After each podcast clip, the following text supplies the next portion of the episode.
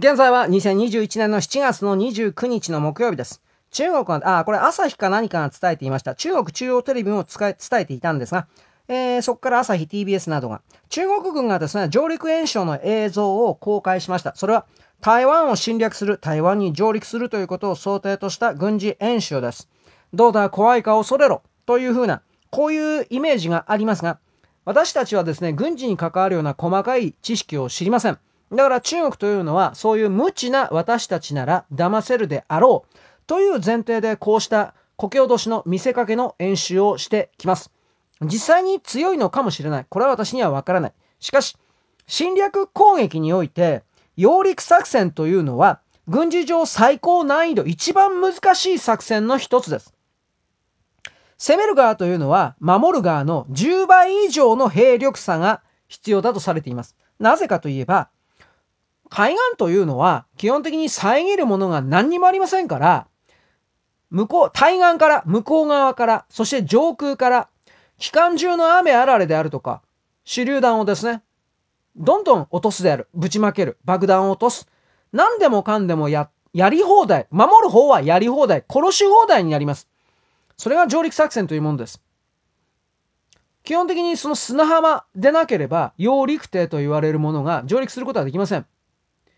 揚陸艇に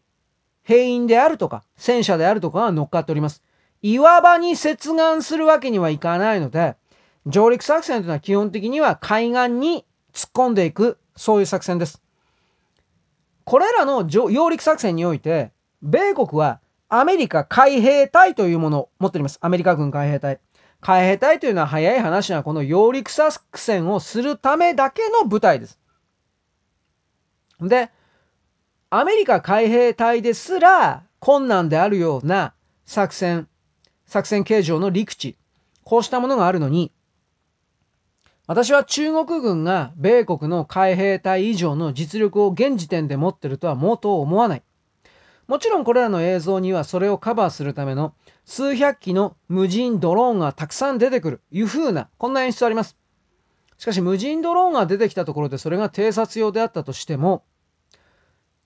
中国の側が先制核攻撃であるとか、先制ウイルス攻撃であるとか、先制化学兵器であるとか、そうしたものを使わないのなら、正直言ってそんなに簡単に侵略できると私は思えません。中国を大きく見ても小さく見てもいけません。そして、揚陸作戦というのは、軍隊中の軍隊でなければできない作戦だということを覚えておいてほしいです。中国は海軍国家ではありません。陸軍国家における陸上同士の戦争においても勝ったことがない国です。その彼らが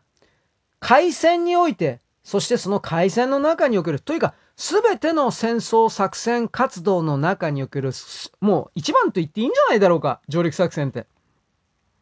それらを世界、世界で一番というか率先して行い、それを成功させる能力があるとは、私には思えません。あなたはあなたでお調べになって自分で納得されればいいと思うのですが、私はこの上陸作戦、揚陸作戦における映像というのは、中国国民に対して我々は強いのだ、いつでも戦争ができるのだということを、えー、騙している、洗脳しているというふうなプロパガンダである、国内向けプロパガンダであるというふうに見ております。私は軍事における知識などほとんどありません。しかし中国人はもっとありません。だから、これらの勇ましく見えるような映像で、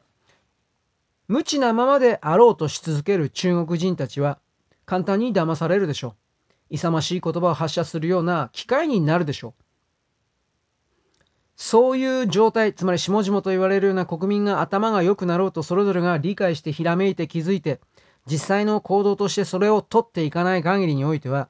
その国に待っている未来というのは基本的には滅亡しかありません。そういうことを含めて中国なる座標、彼らの動きを見てほしいかと私は勝手に言います。よろしく。ごきげんよう。